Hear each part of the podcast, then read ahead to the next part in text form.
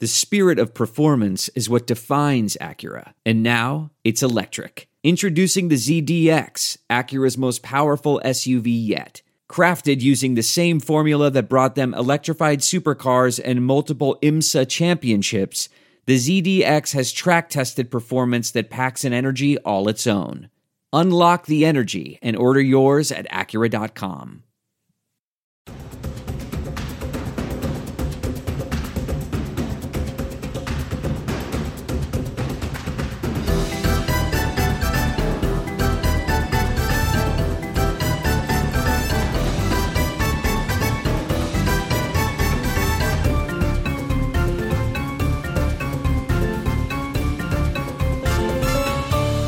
Welcome to Spin the Rally Pod. Another week in lockdown, another week without the rev of a real live rally car.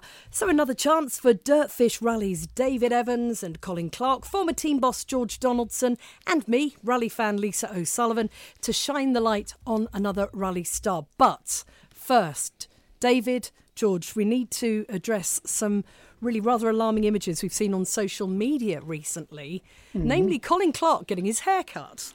Yeah, hang on, I, am actually behind this. I've got to okay. say I haven't seen this, so okay. You don't uh, want to. It's like it's like a sort of snuff movie, but nobody gets killed.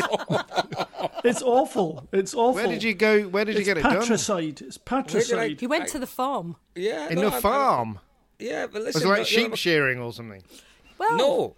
Yes. No, well, the, the, strange thing is, I'd been into Boots earlier that day to get some medicine for the kids, right. and and I had I had looked at the hair, the proper professional hair trimmers, and they you were don't about get 20, them in Boots. They're cheap. Well, they're about 20, 25 quid, thirty quid, and I thought that's 25, 30 quid. I don't have to spend. I've got a beard trimmer. oh dear! the story so, gets worse. So, so have you so, done it yourself? Well, no, no, the kids did it. The kids did it, David. You've got to look. It, it actually, it, from, from, what looked like an absolute disaster and, and was really, you know, an almost break the, the, the, the, the lockdown type you know status to run to the hairdresser's house. Uh, from that, I, have retrieved it, and it's not too bad. No, I'm looking. I now. can live with it. Hang on a sec. I, you saying I can live with it? From what was an absolute disaster, is this? This is not still qualifying. Colin, what on earth have you done? Dear Lord. Now what's, what's particularly entertaining about this is the fact that Colin is convinced his hair will grow back, and I've pointed out there's a chance. I, I, I am beginning not. to worry about this now because I just assumed it would grow back. And people keep noticed, saying, well, if it grows back. It, Saturday. Have you noticed much growth so far? No. oh dear. Oh dear. jeez, jeez. There's normally always two days of growth. Yeah, At least. The, the, thing is, the thing is, I don't know whether people, because you know what it's like in, in these days. People are a lot more, they're a lot kinder to each other, aren't they? And, and nobody's, we're all trying not to be. I'm not going to be kind about that. Critical. Well, well, I have to say, people have been generally fairly kind about it, and it, it, the only thing that really worries me is this constant if if it grows back, if it grows back. It's a little worrying, but there we are. I, am quite enjoying it. You know, it's it, what we've got to do in these times, and I know some people don't agree with this, but I do think we've got to take the opportunity to do things and try things that maybe we haven't done before. Maybe we've yeah, been. Cole, I've just got to interrupt you there. I yeah. the first time we met, you, without don't take this the wrong way, you had lovely hair. You had very nice, flowing, lovely. That can't be taken anything except the wrong way, David. I'm sorry. Slightly David, Kevin, you've never said anything so nice to me. Slightly Kevin Keegan-esque. can we can we move on, please, guys? Well, what were you going to say, David? I was just going to say, why didn't you go the other way and just let it all grow back? I mean, let oh, it David, grow out and go Kevin Keegan again. David, you know you know as well as I do that 20 years ago you and I had a lot more hair than we've got just now. Yeah, a lot more hair. but true. I do keep looking back. You know, there's there's a picture that uh, Gerard Quinn actually tweeted this morning. Mm. Myself and Colin McMaster, and both of us were looking a lot more hirsute than we are just now. uh, you, you, forget how lovely your hair looks. But anyway, I've gone yeah. for well, it. And, yeah. Yeah, well, you have. You've been very brave. You've been mm. very brave, and um, make sure you wear a hat because it's been pretty sunny as well. So you don't want you having a burnt, bald mm. bonce.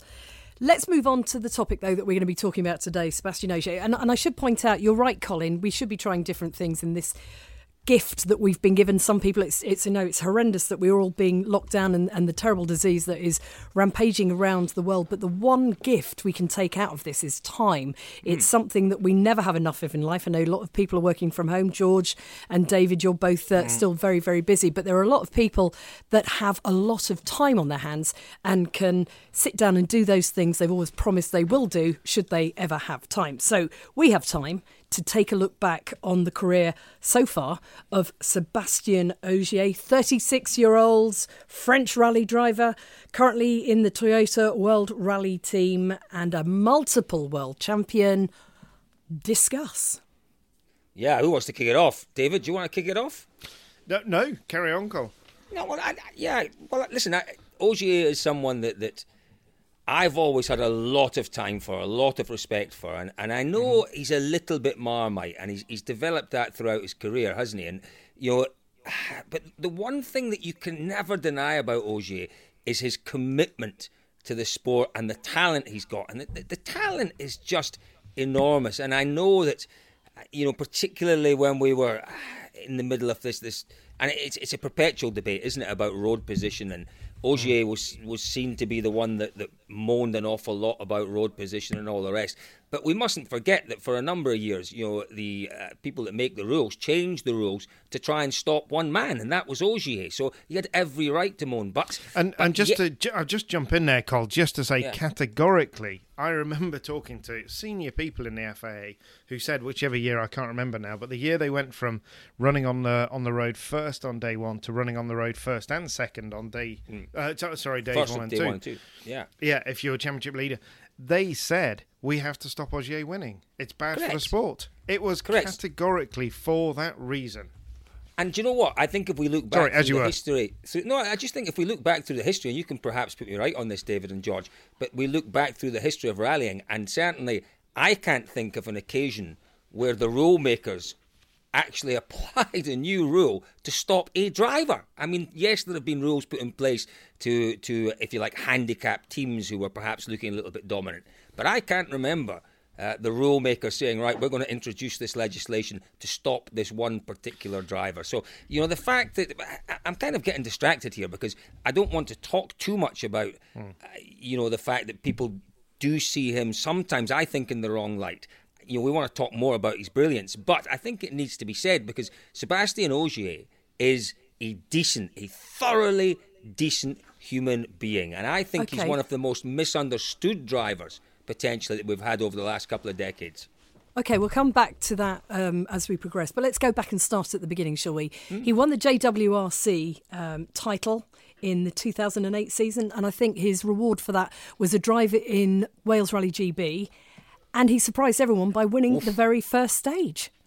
I- it was incredible. It was quite incredible. I remember being there at the end of that stage. Don't forget that was the year where in the south of Wales we had a lot of snow and a lot of ice. The conditions were treacherous and you know, if you were going to make your debut in a World Rally car, those are not the conditions you would have chosen. You absolutely would not have chosen those conditions. But David Ogier revelled in them. It was quite sensational. It, it was. And just to correct you slightly on the geography there, Cole, we were that was the first day we were in Mid Wales, so it was. Oh, yeah, It was yeah, actually yeah. the loop around Hafren, Myherin, and, and Sweet Sorry, when, when I say South Wales, I meant we were based in South Wales. But you're quite right. We, we were in Mid Wales. Yeah. and and it was also that that was the year that uh, were some of the stages not cancelled. Yes, Uh, shortened, cancelled. Yeah, yeah, they were simply because of the snow. Um, and but yeah, you know, he he probably had the best of the conditions with a few cars going through and just and breaking the snow and the ice up a little bit. But let's not for, f- forget it was his first time ever competing in a world rally car. You know, it was it was extraordinary and it was a real demonstration uh, as if we needed one of, of what this bloke could do. Because you know, I mean, all through the junior season, you know, from Mexico onwards, he had totally dominated. Okay, the the field of competition wasn't again, it wasn't massively strong in those days. But he was absolutely landing. eh, You know, round one of his World Rally Championship career was Mexico, and he finished what eighth or ninth or something, and and won juniors by a mile. yeah. Yeah, And and and you know, if we go just just step back that that little step back to that junior year, you know, he seemed to come from nowhere. I, Yeah. I remember the first couple of rounds. We go, well, how do we pronounce this guy's name? Is it Augier? Is Yeah. it o- I think eventually we worked out Ogier. But I also remember that uh, you know, Spain was later on in that year. I can't remember where Spain was. It was, I think, maybe the last round that year. Um, uh, where was it? It was Spain. Um, and he had an accident in that event. And I do remember chasing him on the road section to get an interview with him. It was heading back, final stage of the day. Uh, they had an accident and they were trying to make the long road section back to service. Uh, we came across Julien and Sebastien at the side of the road. And back then, you didn't speak to Sebastien because he didn't speak any English. English, yeah. You know, it was like, no, no, no, put his hands in the air and said, speak to Julien. We didn't say speak to Julien, he just pointed towards Julien. Um, he, he just appeared. He appeared from nowhere. Yes, I know he won the, the Peugeot Challenge and all the rest, but uh, the way that he burst onto the scene like that made you sit up and think, hang on, you know, this kid's got proper talent. I absolutely, hundred percent. And you know, while we stick in that in that year in in what it was 08, I think, wasn't it? Um, I remember him coming over for a one-off drive in in Ulster, and you know, you think he achieved a huge amount in uh, in in Mexico, going to Mexico and, and winning juniors there. You know, equally coming to somewhere like Ulster is not easy. You know, it's No. quite quite different to uh, to the tarmac that you get in Totally in, unique. in the French think's the Alps word, where he's from Yeah, yeah. it and is. and, and he, he yeah. won. Uh, you know, he was driving a um, uh, a Max car, an R2 Max or something like that, and he and he won his class, and he was so impressive. Just you know, and it's these kind of small sort Did of I lose everyone? s- snapshots. No, no, no. George can still hear you, or is it just me that can still We hear can hear you? George. We can hear you, George. Okay, You sorry. all right? I thought I thought I'd, Yeah. I thought I'd, I thought I'd disappeared. I wanted No. to bring you in actually there, so I'm going to ask you a question, George. So, um, Yeah. so Ogier went on. He got his first um, podium on the Rally of Greece, the Acropolis Rally in 2009. Um, second to Mikko Hirvonen. He's very much part of the Citroen setup by that point. Um, and we'll come to the relationship that he had with Sebastien Loeb a little bit further on here. But how important do you think it was that he had the car that worked for him? Obviously it's, it's utterly vital. But again, I mean, as, as both David and, and Colin have alluded to, I think if he'd been in any car at all, he would have been he would have been up there fighting at, at the front. Um, and I'm I'm always conscious of the fact that. Um, uh, some drivers have scored all their wins in one in one team and scored really done all their performances in one team over the years. And many of the Italian drivers only ever drove for Lancia, and there was always doubts about whether they were really that brilliant or were they just being given the best car hmm. back in the you know late eighties and early nineties, even in the seventies. There's, uh, there's infamous events going on. So, uh, but uh, Seb Seb Ogier obviously proved proved the point in case you know when he when he left the Citroen and, and went to went to Volkswagen. And I mean, he did that year in the S2000s. He did an incredible job and gave me one of my most memorable memories on, uh, I think it was Monte Carlo Rally. Was it? No, maybe it wasn't Monte Carlo.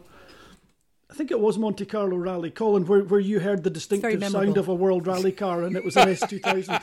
I still think that was one George. of the best moments. That, that almost better some of my faux pas. Brilliant. But, but but George, I tell you what else was was memorable about that stage. Uh, because we were waiting for Ogier to come through that stage. The World Rally cars were coming through. We were waiting for Ogier. I can't remember. It was the long stages you came off. So there was uh, what was this? What was it called? The um, stage at the top of the hill, George. Uh, Froid. What was it called? Something I was, Froid. I was, I can't remember the, the, What was the it name. called? I can't even quite remember the geography of where we were, Colin. It's very distressing. No, no. Is it? Well, we were, we were in Valence. your age. We were in Valence, and and That uh, was there it, was a yes. of three stages, and Did they were you- coming did- back. hang on a sec, Cole. Did you Was just that say? Saint Bonnet Le Froid? Saint Bonnet Le Froid. I yeah, was so at Saint Bonnet Le Froid. You were, and then I was down at the as they came back down the mountain, heading back down towards service. I was at the final stage that day, and that's where the distinctive sound of the World Yeah. Rally car came from. Yeah, Um, but it was it on was being stage- driven like Well, absolutely. no, no, that wasn't that wasn't him because he crashed. He was he he got about three splits into that stage and was leading the stage, if I remember correctly, in an S two thousand, and then had the most monumental crash, the most monumental crash. He was, you know, they were both very lucky to get away with it. Uh, Okay. but that was that same stage. It was incredible. Just to interrupt there, you, you, you've alluded to it, but can you explain the the the unmistakable sound of the rally car? Oh, I, I was it was a it was a blooming Subaru, and I remember I couldn't walk into the Subaru service area at the end of the day because they were falling around laughing. They were Because you, you said it was the unmistakable sound of. Wa- a World Rally car, and it was it was an S two thousand car. I mean, it was it was an absolute nonsense thing. It was an end of a long day. But headphones Colin, on, brain was, fried. Yeah, and it was the most superb sound, Colin. It was an engine Yeah. being absolutely revved to the limit, echoing off about five cliff sides because Colin's in this gorge. And he's getting the sound coming at him, you know, repeatedly. It was pretty amazing sound. I can remember listening to it as I drove down towards service that night. Yeah. I was listening to it on my phone. I would be dialed into to Bex or to yourself, whoever it would have been, giving me a feedback so I could hear it. And the sound coming through Colin's microphone was just tremendous. But it was I remember just about having to stop the car for laughing so much when the when the Subaru had Oh, appeared, when dear. When the S two thousand had appeared, it was funny. Yeah, yeah, yeah. It was all quite ridiculous, but there we go. But that that was that was Ogier, and that was Ogier's stage, and uh, you know that that was again what we're jumping forward a, a little bit. That was actually that was the year of the uh, yeah that was the year as you say before then the first year with uh, with Volkswagen. Was it Uh, 12, and he- and he 11 was- or 12? I think we- we, we, we've got to go back. Hey, We do. Cole, we've got to We go do. back because We you know we we've gone far too quickly over the start of his career Yeah. uh, as Oh, a as a yes. as a Citroen driver when he was first in the World Rally Car. So he had that Yeah. incredible debut in, And in that's the Citroen C4, yeah? yeah exactly, and he had that amazing debut in in the in the C4 uh, in GB, and then don't forget Monty in those days uh, was it the first the first year of it being an IRC round, Yeah. and he came and won it in the S2000 car, didn't he? He Uh, did. in the 207. But the point for me was early in his career, uh, and this is something we quite often overlooked. He was in the the junior team, whatever they called it back in those days. Mm. But he had a pretty shocking run, a difficult run, until we talked quite quickly about finishing second in Greece. Uh, and that was a particularly, uh, you know, horrendously rough year uh, in in Greece, and he just drove sensibly. But I think about that time, he was coming under massive pressure, uh, and they were not far off being hoofed out of the team. I, you know, I, who knows if that's entirely Yeah. accurate, but no, certainly no. He'd, he'd crashed a couple of times. He'd had some miserable results, and it wasn't working. And it wasn't working. In testing, we could see the speed. There was pressure on from within the team. There was pressure on him to get rid of Julien, get him out of the car, get someone like Daniel Grataloup in. But, mm-hmm. but Ogier, you know, this is a mark of the man that he stuck to Julien. He absolutely stood by him, and he found, you know, there was that something clicked in Greece, and it was just taking two steps back to take probably 10 steps forward. You've seen this a hundred times, George, you know, with a driver that's like a bull in a china shop, absolutely Yeah. giving it everything. But David, It no, you're forgetting. But you're forgetting a really vital point here, David. Before Greece, a really vital point. Remember who was in charge at the time of Citroen? It was Olivier Quesnel, a man who was divisive at the best of times. A very, very difficult man, unfortunately, to He get wasn't along with. device, divisive with, with Ogier. He was absolutely Well, backing Ogier. well, he was. No, he wasn't. Remember, was. Ogier, Ogier was given a five, maybe six, from memory, rally deal at the start of the year. At the start of the year, he was given five or six rallies, and he did what every other junior driver progressing from the junior category into the top category, he did what every other driver has done throughout history, and he tried to prove himself in five or six rounds. What Quesnel did before Greece was he said, I've made a mistake here. I've made a mistake. At the start of the year, I should have guaranteed him the whole season. So he guaranteed him the season with uh, an understanding there would be one more season on top of that. So all of a sudden, Ogier's absolute desire and need to prove himself on every single rally disappeared. I don't Uh, remember and that. that that did happen. I'll guarantee you that happens. It was it was Quesnel, and he stood up. And to be fair to Quesnel, he did actually say, "This is my mistake. I should never have given him five or six rounds at the start of the year. I should have because the, the intention was always to give him the whole season anyway. So you know, Mm. Yeah, I made a mistake in not to keep him keen. Correct, That's, But- and, it, and it, it backfired. But that was, you know, that the way that relationship developed with with Quesnel and, and Ogier was very strong, and you know, but Yeah. then you know, the, the without jumping forward again too far, but you know, when he suddenly got into the into the factory team, so he replaced Sordo, didn't he? The the year after in what was it, uh, ten or eleven? 2011. But I do want to go back to 2010 in a moment. Okay, well let, let's do that then. Let's stay chronological. Now, the reason I want to go back to 2010 is because it's the first um, first full WRC season. As you mentioned, he also did uh, Monte Carlo in the Peugeot 207 S2000 in that one. Um, had to retire with an alternator problem on the final day of that particular event, but it it was a really interesting season for him. Jordan, I want I want to know about Jordan because I rem- there were team orders where he had to pick up a time penalty, and that forced him to drop back um, in the standings, and I can't remember why. Oh, George, do you remember, George? It was one of the most infamous mornings, Sunday mornings, in, in recent rallying history, because you know we saw you you, you talk about tactics that we see nowadays, and uh, David, by the way, some fantastic stuff with you and Adamo. Absolutely loving it. Yeah, but, fabulous. Uh, it ju- really fantastic stuff. But the one line I took out of, out of uh, there was lots of good stuff clearly. But when Adamo said, "Look, I read the rules," and this this is George Donaldson esque. I read the rules, I understand the rules, I apply the rules. Uh, now, what we saw that morning in Jordan um, was similar, but to the absolute extreme. I, it was it was a day where if you were leading the rally, I think were you first on the road lead, going into the final day. I think rally leader was first. I can't. I can't think I think you were, yeah. I, I, think I think were. I think so. I think what they did from memory is they took Ogier, who was well out of the rally, and they put him first on the road. So they, they advanced him about twenty minutes, twenty five minutes, Massive penalty. Uh, and and then and then Ford did something similar with who would it have been because the battle was between Latvala and, And Mikko. Uh, and uh, was it would it have been yeah? They t- Ford took one of their drivers and they responded, and the whole thing got out of hand. And then there was a, uh, quite a big debrief afterwards, clearly with the FIA saying, "Hang on, what we're doing here is bringing the sport into disrepute, and we can't do this. You know, we understand that the rules allowed you to do it." Uh, because you chose to sacrifice one of your junior team drivers. Um, but we can't be doing this. It's not right. It's not fair.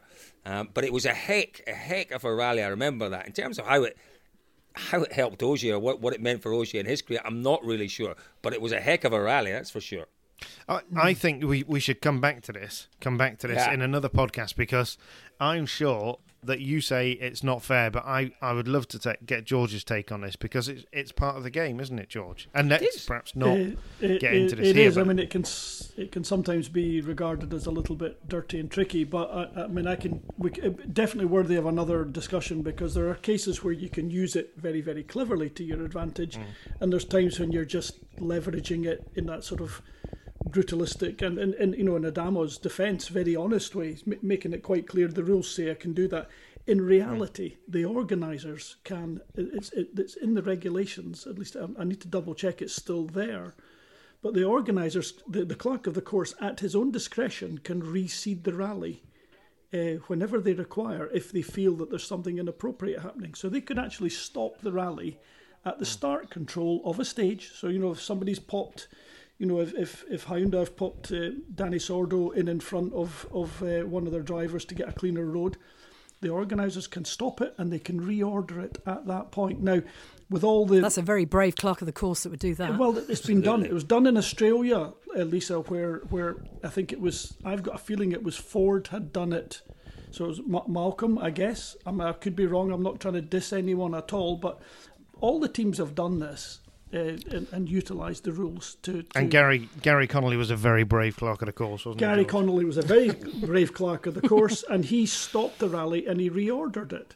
And I remember because I was obviously a team manager at that time, and we were talking about it, and, and I said, no, no, I said that can be reordered. The organisers can just redo it, and I know Gary Connolly, and he will, and blow me, he did, but he's the only guy that's ever done it. I don't know why I- it's not been done more often, and it would Well, stop it I dead. tell you, Let's- we will we will come to that. We'll have team orders and playing by the rules episode of the Spin the Rally Pod. And if you've got any questions or any idea about what you'd like us to talk about in that, get in touch at Dirtfish Rally, and we'll we'll focus on specific points. So get your questions in at Dirtfish Rally. You can also send them to at Voice of Rally or at David Evans Rally. Is that Yes. your handle, David? It is. Yep. Yes, it is. So let's let's continue because, as I say, 2010 was a really interesting season. We also mm. had Rally New Zealand. Now Ogier so close to getting his maiden WC win at Rally New Zealand in 2010. Wow. Ooh, that was special. Last stage, wasn't it?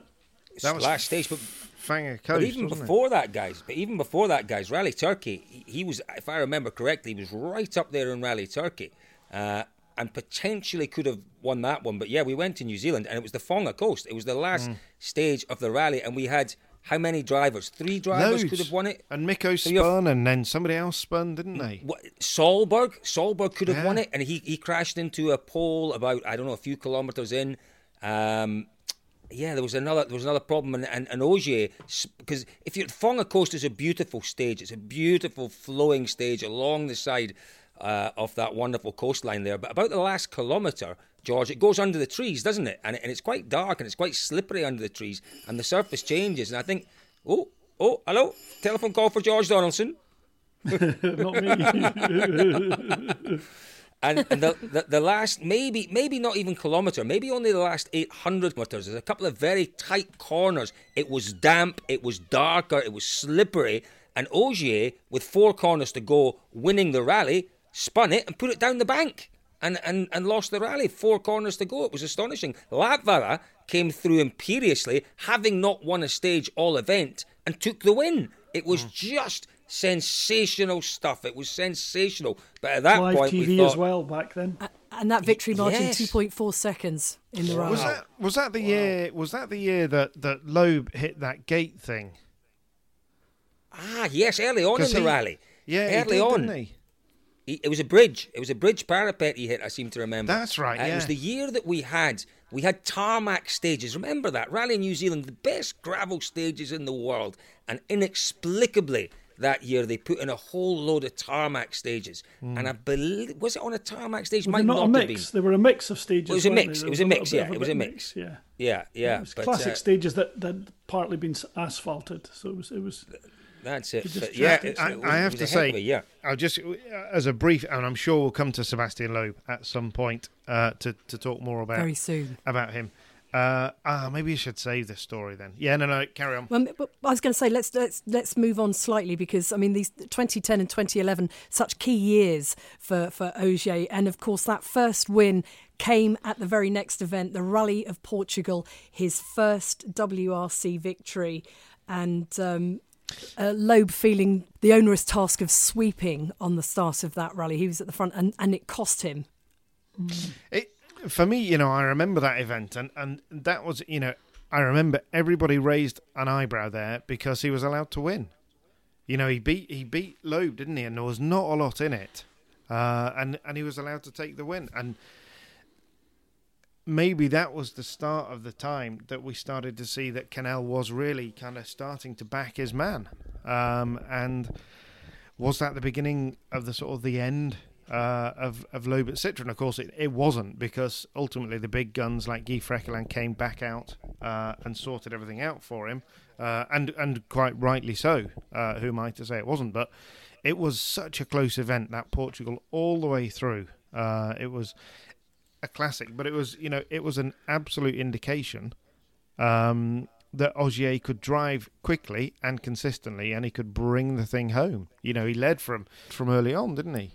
Uh, and you're quite right, Lise. You know, it was it was the running order thing to start with, and down you know any stage in, in warm sunshine in Portugal, you're going to be crucified first on the road. But those roads down in uh, in uh, the Algarve were horribly, horribly loose at times. Uh, but yeah, he was i- superb. You know, a genuine, a proper, you know, not a gifted win at all. It was a good fight, and he deserved it. Uh, and and I thi- I think we, we, we need to point out that you know this is still relatively early in his career. Career, He's, yeah, he's yeah. been driving. I mean, what was that in terms of WRC starts? He was probably up to somewhere twenty around. or twenty five or something like yeah, that. Yeah, but well, I don't. I don't even think it's quite as many. I don't as that, even think David. it's as many as that now. It, well, if, you it's the, if you count the juniors, yeah, it would be. Ah, Well, well, yeah, if you count the juniors, but if you say WRC starts, I Mm. mean, we're talking maybe uh, 16 or 17 WRC starts, and he takes a win, Mm. um, and it could have been earlier. So, uh, you know, you look, you look at. You, you look at the recent crop of WRC Guys, drivers. I've, you look I've how basically long it lost took you all. Tanak to take his first win. Remember that wonderful first win he took in Sardinia. Elfyn Evans to take his first win in GB. Mikkelsen when he took his first win. You know, the- these were drivers that were many, many seasons into their WRC careers before they managed to convert what we saw as potential talent into real, real deliverable results. And and Ogier, following a pattern of what he'd done really through all of his all of his career so far, delivered early on. David. Let's see. Let's see how long it takes Kalle Rovanperä if, if when the world gets Yeah. normal again. But but no, yeah. What- but I was going to say what's interesting about this, and, and we're going to move on to 2011 now, because you, you've both spoken there about the different political support within the team that both Sebastien Ogier or Sebastien Loeb had in in and in this battle that we started seeing this little fracture inside the Citroen team. Dani Sordo's results were disappointing, and as a result, we saw Ogier get promoted up to the senior team for the end of 2010. So we go into 2011, and he is in the um, senior team. What what is the most remarkable remarkable thing about that though? The most George, can you remember what the most remarkable thing was? I'm putting you both on the spot. David, you go first. No, no, no, So, no, so no. let, let- let me just let me there- very quickly let me very quickly just finish what I was going to say. So Sorry, so Liz. Ogier Ogier gets promoted up to the senior team, and he starts 2011 as Sebastien Loeb's Team. equal in the That's team. it. That is this. That is the point. Quite remarkable. You've got a guy who's won. Okay, at this point he's won two or three rallies by now. Uh, you've got a young junior driver progressing up from the junior team into the main factory team. You've got, I think, a five or six times world rally champion at that point. and. th- This, this was the downfall of Olivier Quesnel, sadly. He made some decent decisions. This was a very poor one.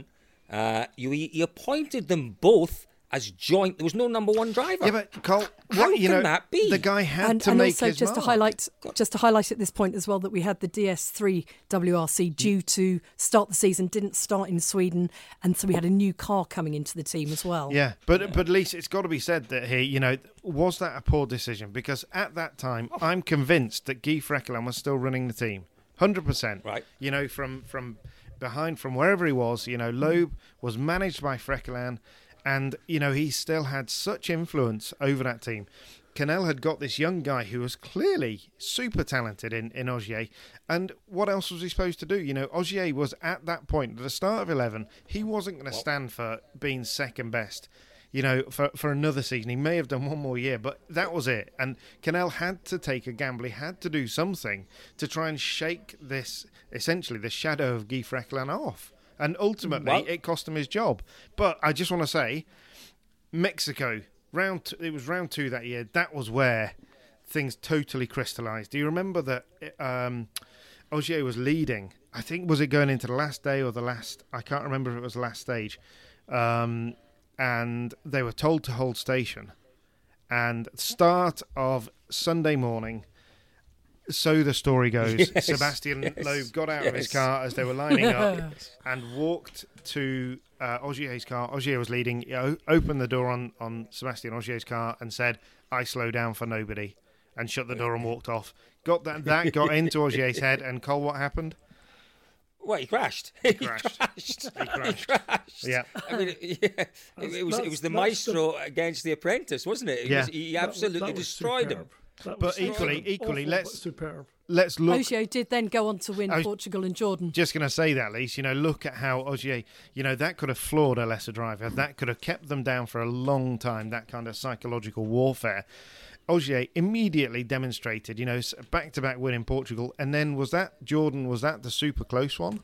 Two Yes, tenths the- of a second. Yeah. So, Yeah. you know, I mean, what does Was that that say about yeah. this guy? You know, going up against someone like Latvala who'd been around for years. Uh, And he But won. how did he? Again, the way the way that they won that. Sorry to keep throwing in these funny stories, not funny stories, but maybe slightly off the wall stories. But he That's won that through through intelligence. Through if you remember, if you remember that flying finish was on a ninety right. The flying finish was actually on a ninety right in Jordan. and in Jordan. And, and in Jordan, if you remember, you know, these, these weren't really defined roads. So, you know, a- normal 90 right, you'd have to take it, wouldn't you? Mm. But in Jordan, all that defined this 90 right was some tape. Some tape. You know, and that's all it was. So Ogier had worked Mm. out with the team beforehand, actually, you know, we don't want to be breaking. Uh, you know, we want to be flat out through the flying finish. Everyone else was breaking through the flying finish to take this 90 right directly at the flying finish. Whereas Ogier decided, no, I'm going to go straight on. And, you know, there was a little bit of jiggery pokery went on there because the team had people on that corner to make sure there were no spectators there. So it was the corner, the 90 right, defined by tape after the flying finish. No one there. Ogier straight through the tape. Straight through the That tape, is full great throttle. tactics. That Thro- is straight through the tape, tactics and that everyone. that yeah. that was the difference in those two tenths of a second. Hmm. That was the difference, and it was just stunning. It was stunning teamwork. It was stunning tactics, as you say, George, and it was it was it was it was dodgy, you know. But but they they they'd covered their bases. They had their people there clearing the spectators away, and let's be frank, there weren't that many in Jordan anyway. Um, so uh, just just just absolute genius, just absolute. That's, that's good dodgy, Colin. Though it's good dodgy. It's in, inventive. it's creative. It's clever. Smart. It is, it is all those things. I agree with that Yes. entirely, George. It was it was And phenomenal. And if you're not breaking the rules, if you're bending them, on. you're not breaking them, then you crack on too. So Can uh, I make oh, my tuppence worth on on on uh, Ogier and, and and Loeb there? Am I okay to do that, ha- guys? okay, well, I was going to say we, we'll come on to him because that, that's going to be my next question. Actually, uh, I just want to mention that Argentina he rolled, finished without a steering wheel, so that cost him the win in the But it- last stage. Again, was finished- leading, Yeah, he was. He was leading. and it yeah. was it was the fight with Loeb again. Yeah. Sorry. So, th- so then we go on to the Acropolis rally, and this is where we really saw the relationship with Loeb deteriorate.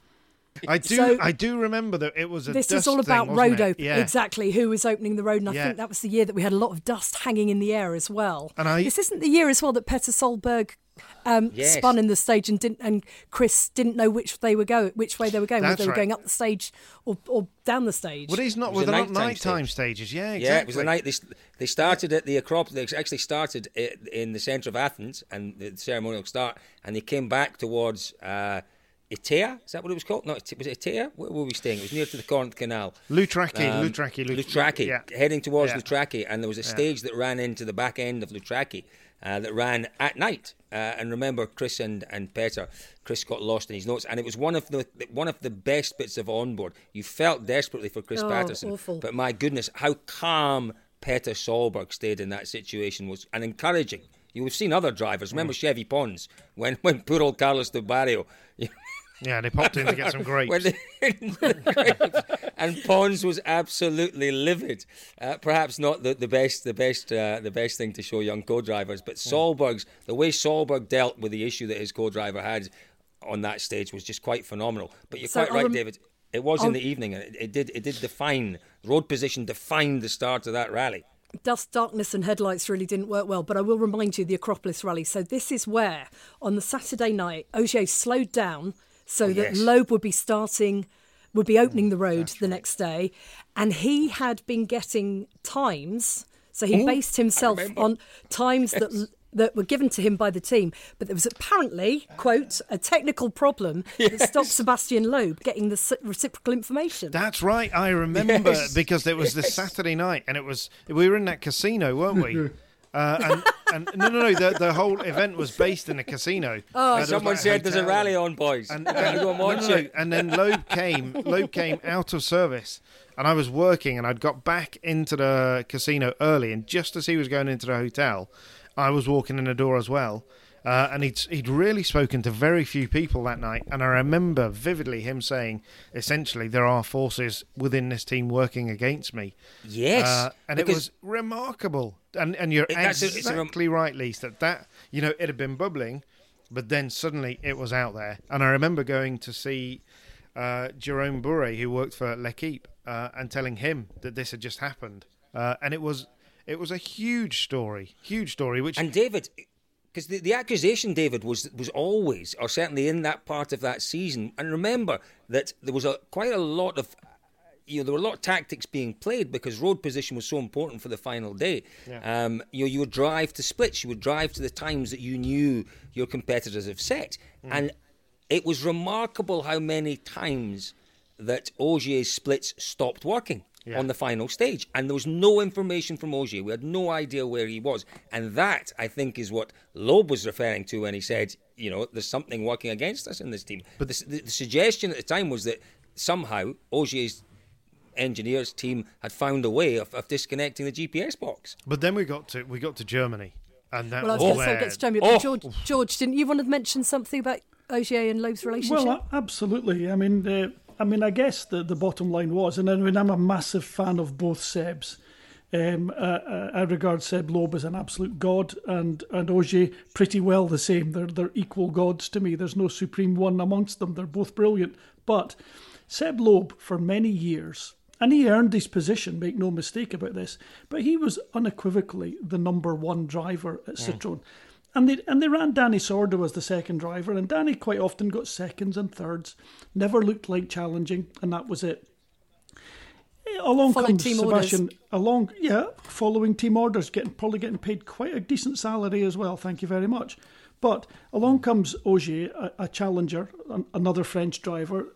They, they they they lose Dani Sordo and replace him with uh, with with Ogier. Perfectly good thing to do. Probably also thinking that Seb Loeb is maybe reaching the end of his career because he's he's done just about everything. Um, and uh, uh, the team is unable to deal, unable to compute running two drivers equally, and it was it was fumbled all the way. It Uh, was and I mean, terribly. you- you'd have to say Citroen, brilliant team all round, nothing but time and respect for them. But my goodness me, they didn't really understand running two drivers, did they? They didn't figure No. it out at all. It was Compare all- that with it- Tommi Mäkinen. Compare it with Tommi Mäkinen. He's running. He's running two, three, four drivers now potentially, all with the ability to to to win a mm. rally, and he's going to he's going to deal with it very elegantly by comparison, I suspect. It was all And as you say, David, it all came to a head in Germany. It did, but it was ar- was it around this time that that Loeb had sort of flirted a bit with Formula One, and, and he was, you know, there was a lot of question marks around that time, particularly around Yeah. Germany time. Uh, Would he continue? Was he was he going to retire? Was he going to go elsewhere? But Germany, it, yeah, oh, it, Germany, David. it started Just with before the, the race started, I think It- um, they announced he, he announced he had extended his, his contract, contract. with Citroen. Yeah, exactly. At the at the the media function on the what would have been the Wednesday night, uh, and that essentially that decided, you know, that sealed the fate for both um, for both Ogier and for Olivier Quesnel. I remember the guy, the hugely the biggest Grand Fromage of all of Citroen, came to Germany essentially to to make that news with Loeb. Um, and Who had never lost in Germany? no, exactly. But was that was that must have been the time that Loeb was close-ish to Volkswagen? Was talking to Well, Volks- Volkswagen? Yeah, Vol- Volkswagen was the big. The, it was the big threat, wasn't it, to, Yeah. to Citroen? And it was the big concern was Volkswagen at that point. And the guy, the big guy from Citroen, came in and said, essentially, Citroen without Sebastien Loeb is Paris without, without the Eiffel Tower.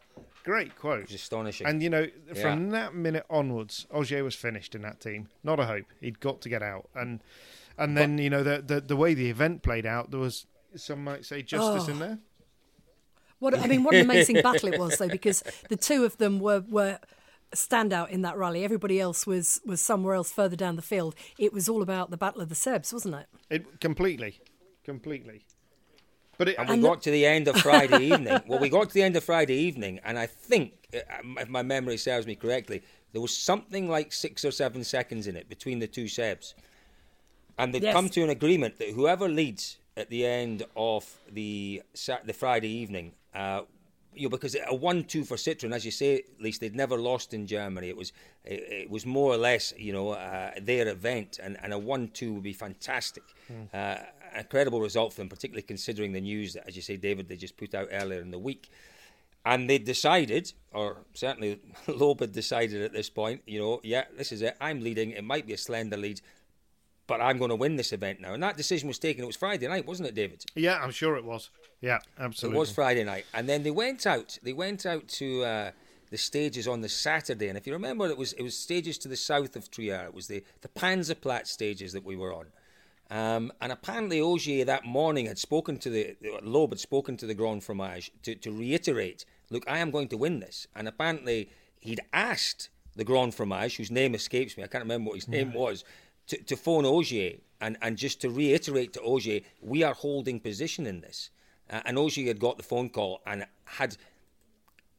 We understand he'd accepted it, somewhat reluctantly he'd accepted it, but th- there were some expletives, there was some anger, there was some frustration in the car.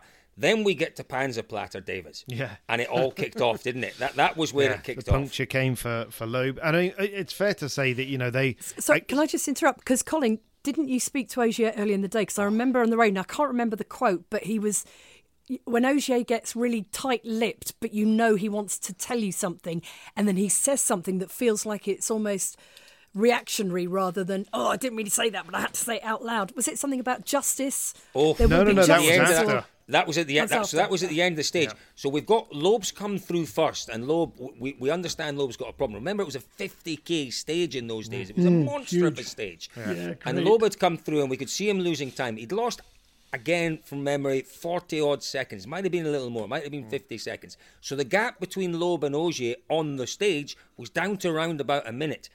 So Loeb comes through and he jumps out the car and he's out. He's checking the time and he. So we've had a minute to speak to him and, and just we're- literally we're not actually speaking to him because he's looking at that front tire. He's, he's shaking his head. Hmm. We're just about to go in for the interview and Ogier pulls up behind at the stop control, and I don't quite know what he did, but the look on his face was, a as I understand it, a slightly mocking look. And for a split second, Sebastien Loeb lost it. And I have never seen anger in Loeb's face, but it, it was more than anger. It was a look. It was a look that he wanted to kill Ogier for a second, oh. for a split second. His face contorted, his But- eyes were out on stalks, and I, and at the time I remember saying to the cameraman who wasn't quite ready. Was your camera running? And he said, Yeah, yeah, it was running, it was running. I said, We have to check that because, and you know what? To be fair to, to the WRC TV guys, they put that moment into the show and they put it in slow mo, and it was a look of absolute hate, hate But- and loathing and disgust and whatever you want to We'd, call we'd it. Was never seen we'd never seen Loeb's character tested like that ever, No. had we? It had just No. it just hadn't happened. Um, and but then you know that was the point, least that you you alluded to earlier. That Colt, you then went to Ogier, and what did he say? went, went to Ogier, and the first thing he said was, "Today I have seen there is justice in this sport." Yes. and it, it floored me. It completely. It was one of those. You didn't just say that. You didn't just say that. About and that was all he said.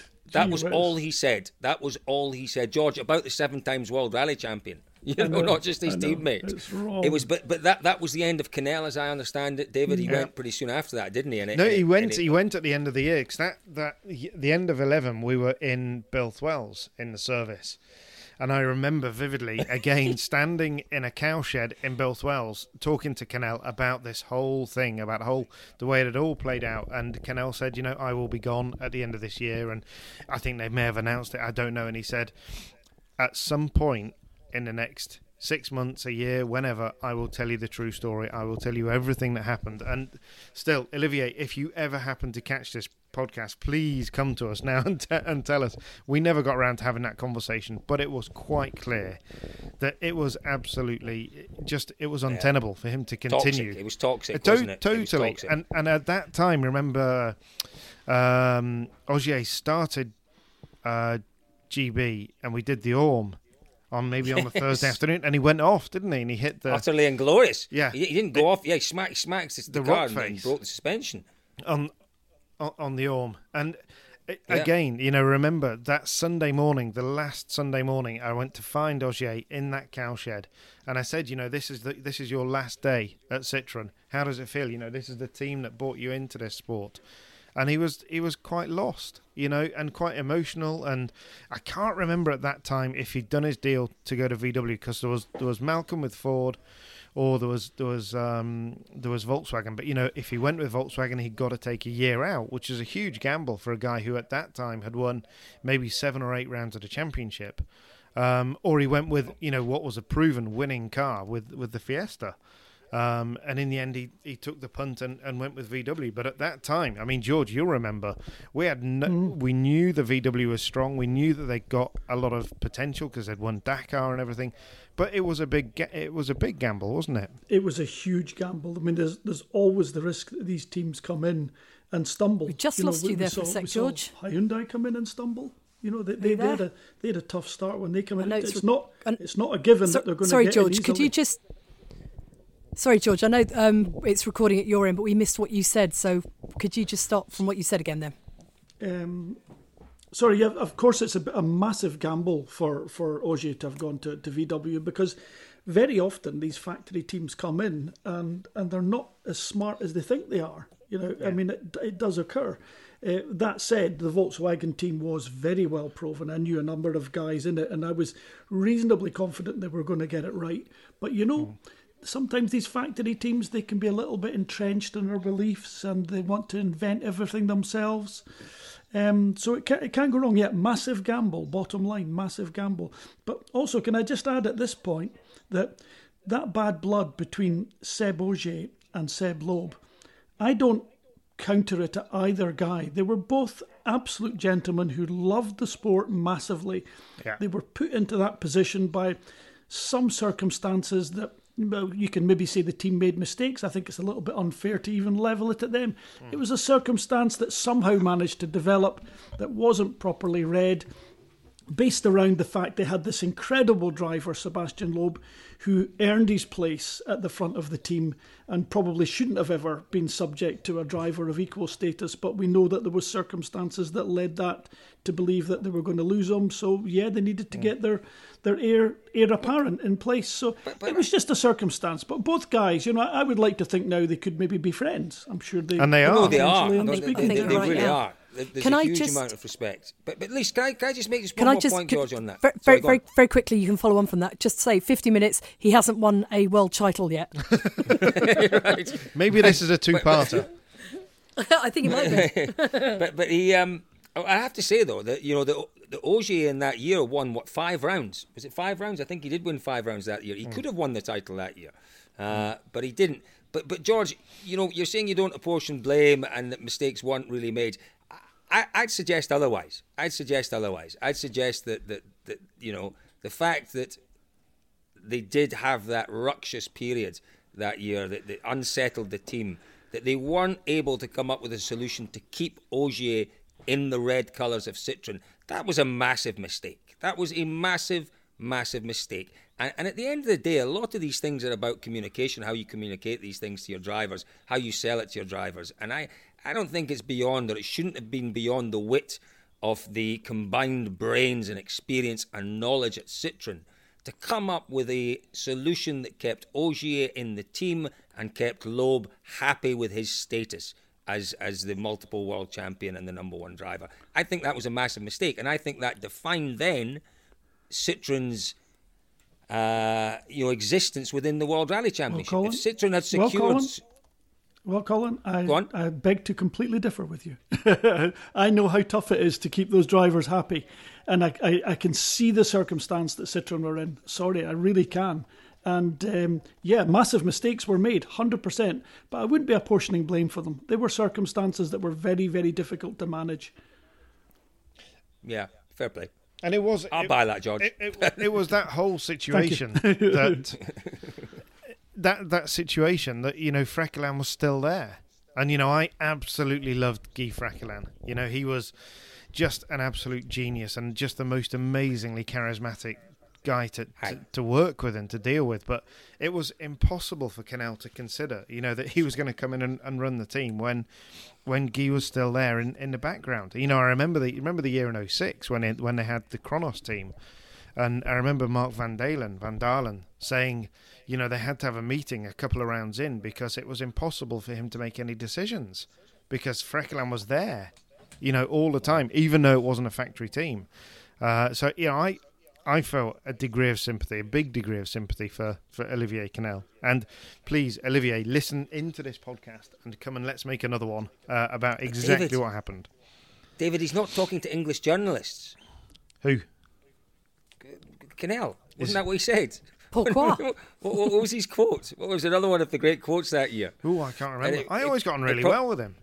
Exactly. No, but I think it may have been to our uh, our colleague Richard Rogers when he ah. said, "I I am not talking to English journalists because all English journalists tell lies." Ooh. remember that? No, Do you no, remember that? Good lord, I don't yeah, remember that one. Yeah, wow. Yeah, yeah, yeah, yeah. Wow. Yeah. But so, no, anyway, so that's maybe what maybe why he's not been on the phone to you, David.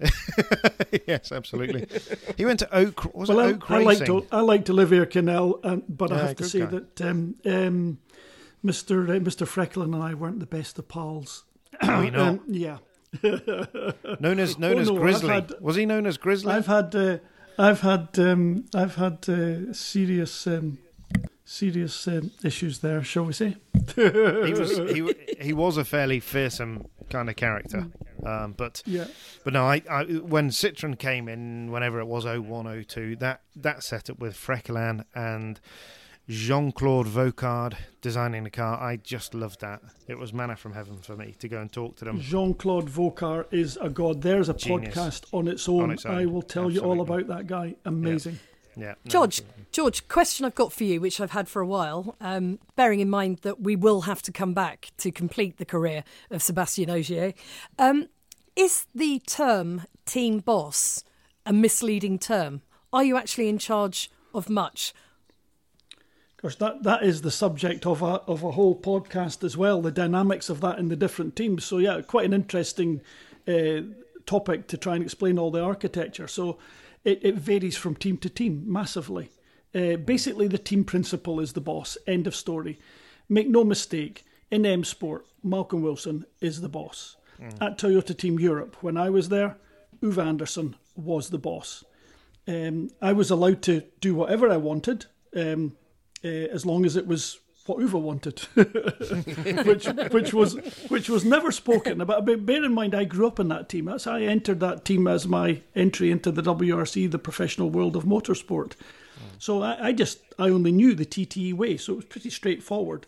But about once a month, maybe once every two months, Ove would fall out with me inexplicably for no good reason that I could figure out. And being being a little bit headstrong, I would let him stew a little bit for a day or two, and eventually I would wander through to his office if it was off an event. With an espresso from the espresso machine in my office, I would wander through and say, sit down and, and, and say, Ove, I said, I, I seem to have upset you again, Ove. You have to tell me what it is I've done. You shouldn't have to ask me. You should know what you've done wrong. Ove, I do 70 or 80 things a day. You know, honestly, uh, the only thing I do is for, for, for the team. And it, the, the, the debate would go on a while, but basically, um, I, I ran the team operationally, but I didn't run the team technically. Um, that was that was run between Ove and the engineers. Operationally, it was run between me and Ove. Um, the driver strategy was basically Ove, engineers, and me a little bit. So it, it, it went between three of us, really. Obviously, the drivers and the gravel crews, etc., etc. So um, I don't think we were overly strong, tactically speaking, but I think our general strategy was pretty good. Or maybe it was the other way around. Actually, maybe our tactics were pretty good, but our strategy was open, shall we say? Because we, we ran two equal drivers in the years I was there as a as a as a team manager. So I, I was in a slightly unusual time. 2005, sorry, 1995 wa- was the year that we had the ST205, and and uh, that wasn't a great year. It wasn't a great car, but we had two equal drivers, Juha Kankkunen and Didier Auriol. We also had Armin Schwarz, but he was one wrong back in terms of performance. But but, but an interesting an interesting driver, all the same, but not quite got that edge that the the, the top two had. Um, Again, I think we need to jump. We need we, 99. we another need another subject, but yeah, Totally. it varies. It varies from team to team. The, but there's so much to talk about there, George. Isn't Absolutely, There? You know, huge, huge, interesting stuff. I guess. massively interesting. But I just, uh, you know, I was about to ask you a question. And thought, no, I can't because we'll be Yeah, gone 'cause for I another can't 10 minutes. I can't no, answer no, no, you can. can I? You Sorry. can, but it, it- and it would be a ten minute answer, and I'd want twenty minutes of, of answer. Uh, so I think we, we perhaps at least do we spike that one and, and come back to it. I think we'll come back to it. We'll do Team Boss. That's on my list of podcasts to do. Yeah, Team Boss. Sounds are they good. Thank you for the are they question, worth the title? Yeah. Oops. Well, in my case, obviously, yeah, but Well, I think um, we've kind of run out of time for this edition of Spin the Rally Pod, talking about the rise of Sebastien Ogier. We were hoping to cover his entire career, but just too many good stories to talk about. So we'll have to come back. And we haven't even got close to him winning his first WRC title. Maybe we'll start with that next time round. If you want to get in touch, it's at Dirtfish Rally. Send us your questions, any topics you'd like us to talk about, any questions you want any of the experts. That's David Evans, uh, senior head senior writer. Is that your title? Senior head title?